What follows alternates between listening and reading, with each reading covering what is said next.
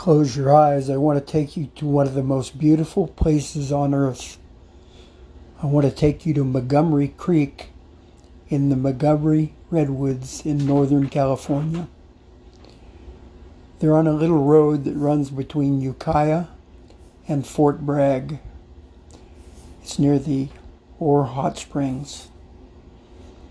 It's early in the morning, and the sound of water running through the roots of the giant redwoods gurgles as my mom crouches in Montgomery redwoods. A Pomo Indian midwife stands ready to catch me. I was delivered into her hands and got my first bath in the cold water of Montgomery Creek, while the water skippers and little trout flitted around uh, the creek.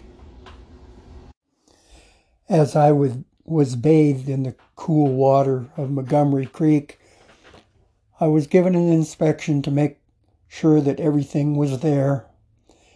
And then, after clipping the cord and tying it off, I was handed to my aunt, where I was swaddled in blankets and taken to a bed that was made of a thick mat of woodwardia ferns that were covered by a canvas and then blankets near the campfire. The midwife then proceeded to make sure that my mom delivered the placenta and that it was in one piece.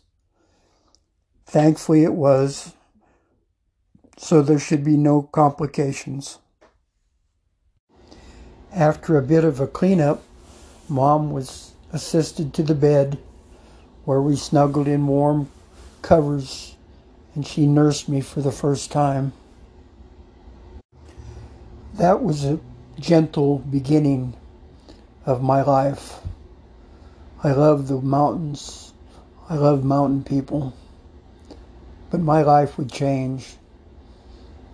And I would change and it would include many things that will shock you, that will make you laugh, that will surprise you. My life was fairly normal for the next five years when events would happen that would change my life completely.